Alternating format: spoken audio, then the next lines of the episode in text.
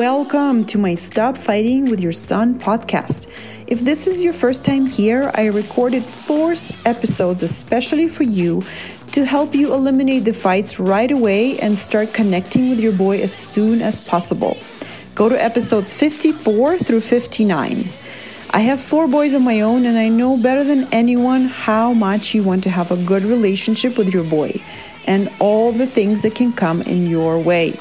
If you are a mom of boys, I am the coach for you. Let's go. Hey guys, how's it going? I'm excited to talk to you. I actually was just listening to someone else's podcast and really enjoying it. I was making dinner, I'm all alone in the house, I cleaned it. So I just really enjoy I love listening to podcasts and that's one of the big reasons why I started my own because I love listening to them and for two reasons. I love the people when they tell me their stories, and I also found them super helpful. So I'm hoping that you are also finding helpful and you like my silly stories.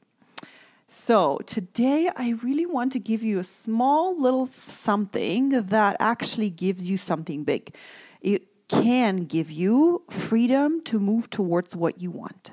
And that little something is the word sometimes.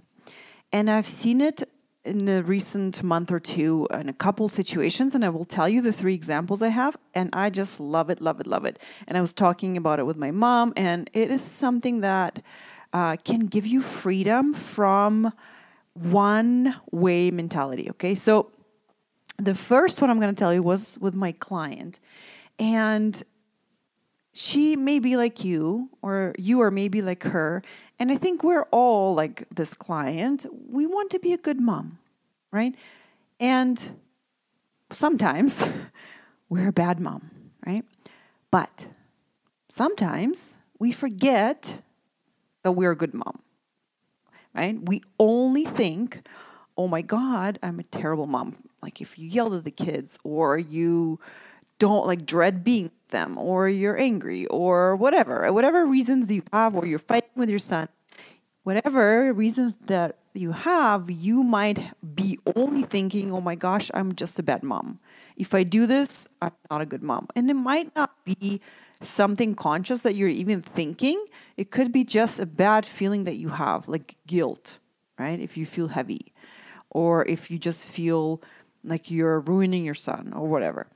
So, and I worked with my client, and the freedom that she found, because so she said, Oh, no, I'm a terrible mom, and I need to be a good mom. I need to, I need to either change what I'm doing, everything, or I need to believe a new thought. I'm a good mom. And when you believe you're a terrible mom, it's very hard for anyone to make this huge leap to the totally opposite side where I'm a great mom. And so the freedom that she found was saying, I'm a terrible mom sometimes. Because when she said that, it allowed her to see all of the picture. It allowed her to see that, yes, she's a terrible mom sometimes, and she's also a good mom sometimes. In fact, she's a good mom most of the time, and 99.9% of the time, right? But until she added that word sometimes, she was stuck thinking she has to change all of her life or all of her beliefs completely. She has to erase that thought, erase that belief, and act as a totally different person, right? But when she dropped that whole plan and she said, okay, I'm just going to say I'm a terrible mom sometimes, then I don't have to change anything except now I can see things from a different perspective and I can see all of my life. And then it freed her up to move towards what she wanted, which was being loving, supportive mom, right? Just freedom in being human and not getting stuck in labels, right? The other th- uh, one I have is uh, a coach, a client who came to me and said, I have a problem with coffee. I, I know coffee is bad for me and I should stop drinking it, but I can't stop drinking it because I keep drinking it. And I just need to, um, I need to like either change the, get that thought out of my head or stop drinking coffee. And I'm doing both.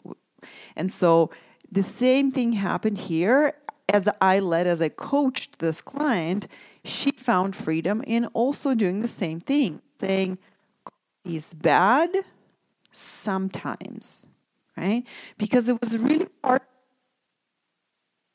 and not believe it anymore. Because she strongly believes that coffee is bad for her body, and she had evidence, gave her evidence. And so I didn't want to take that away from her, but I did want to help her move towards what she does want.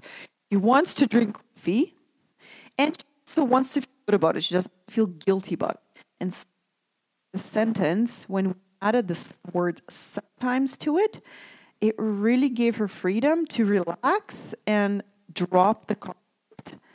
And now she is able to enjoy coffee sometimes, and other times she thinks, oh, no, I'm not going to have a coffee, right? So I'll give you another example for myself that just recently happened oh, last week. I coached myself, and I it's the beginning of summer, a week or two before my kids are out of school, and I'm so excited because it's going to be my first summer with my kids without um, our helper that we had for the last six years. And I'm really excited because they're in a really sweet age. The twins are six, the big boys are nine and 10. And so I have a lot of fun stuff planned for them. We have trips, we have camping, we have concerts, they have fun camps going on. So I'm so excited. And as I coach myself, I realized that I don't want to coach this summer. I don't want to work this summer. And I felt really bad about that. I'm like, oh my gosh, what the heck? I should want to coach. I love coaching. If I don't want to coach, what does that mean? Does that mean I'm a bad coach? Does that mean I'm not, I don't want to help people? Does it mean I am not a serious business person? Like, and in my mind, it was like, yeah, yeah, yeah, you're, this is, means all the bad stuff, right?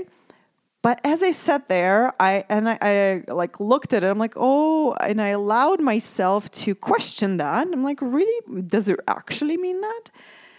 What if I? It was totally fine for me not to coach for the summer. What if this is actually what all of my clients want? Is to also break from the summer for the summer, and this is actually a great choice for me, my business, and my clients. And as I questioned and I looked at it that way, I then all of a sudden realized like, of course, I don't want to coach in summer because sometimes I just don't want to coach anyone, right? It was so funny to me. Like I said, do I want to coach in the middle of the night? Not really. I want to sleep. Do I want to coach people on the weekend? Not anymore. I did in the beginning when I started my business. I did coach on the weekends and in the evenings after kids went to sleep because I was so excited to help people and I was just starting out. But no longer am I willing to do that. I can do that in my work time. So I don't want to coach on the weekends, in the evenings anymore. And it's totally understandable that I don't want to coach during summer, right? So that I I remembered all of my coaching on the word sometimes and I did that for myself. I said, "Oh, I don't want to coach sometimes. Come September, I'm going to be all over. I'm going to be like, who can I have next, right? So that gave me freedom to not not see everything as black and white and to start to move towards what I want. What I want is to enjoy the summer with my kids guilt free, not feeling guilty that I'm not helping my clients, and to just do what I want which is run my business the way I want to run it. And then I even asked myself, do I want to not record podcasts in the summer? And I said, no, of course I want to. My people want to hear from me. They want to know all the stories, all what's going on, and all the ideas I have in summer. So, of course, I want to record in summer. And I kind of, this is like part for me to connect with you. So, I don't want to coach this sometimes is the word. Sometimes that gave me freedom. So for you, where are you stuck that that word can help you with? Where are you seeing things as black and white? Where are you saying, like with my clients, I've had a client who came to me only for one session and she said, oh, I have a, a kind of a, te- a bad relationship with my son. And she didn't see because she was believing that she didn't see all the ways that her relationship with her son is good. And only in one session, as we challenged that sentence, she saw that sometimes her relationship is great, sometimes it's good, and sometimes it's bad. And it that label doesn't have to um, lock you in, right? So that word again, sometimes freed her up to actually to admit that like you're right i don't i don't even have a problem. I don't need help with my relationship with my son because it's pretty good like right? And so where are you being stuck with that with your relationships? Where are you labeling your relationships and completely ignoring all the amazing stuff that happens in your relationships right? So just add the word sometimes to like oh we fight sometimes right? It is our relationship is tumultuous sometimes right? Just play around with it uh, kind of kind of like cracks a, go, cracks a little bit of the labels that we put on things and helps us see all of 100% of what is which is not never one-sided. Okay you got the point. So really move towards what it is you want by using this freedom using that freedom to allow that to be sometimes true and sometimes not true okay if you help back coaching in September, you can always sign up for a session with me. My website www.coachingnatalia.com.